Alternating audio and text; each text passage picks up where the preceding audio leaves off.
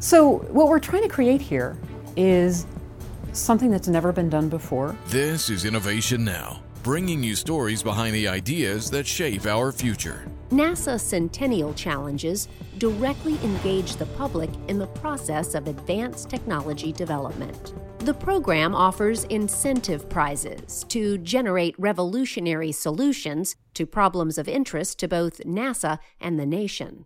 One of the current challenges looks at a critical need in medicine.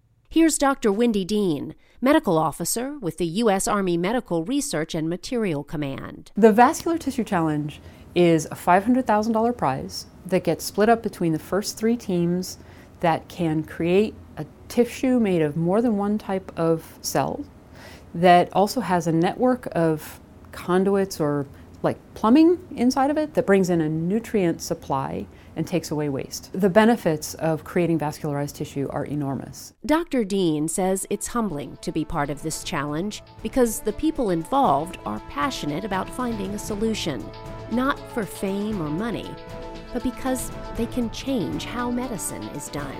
For Innovation Now, I'm Jennifer Pulley. Innovation Now is produced by the National Institute of Aerospace through collaboration with NASA and is distributed by WHRV.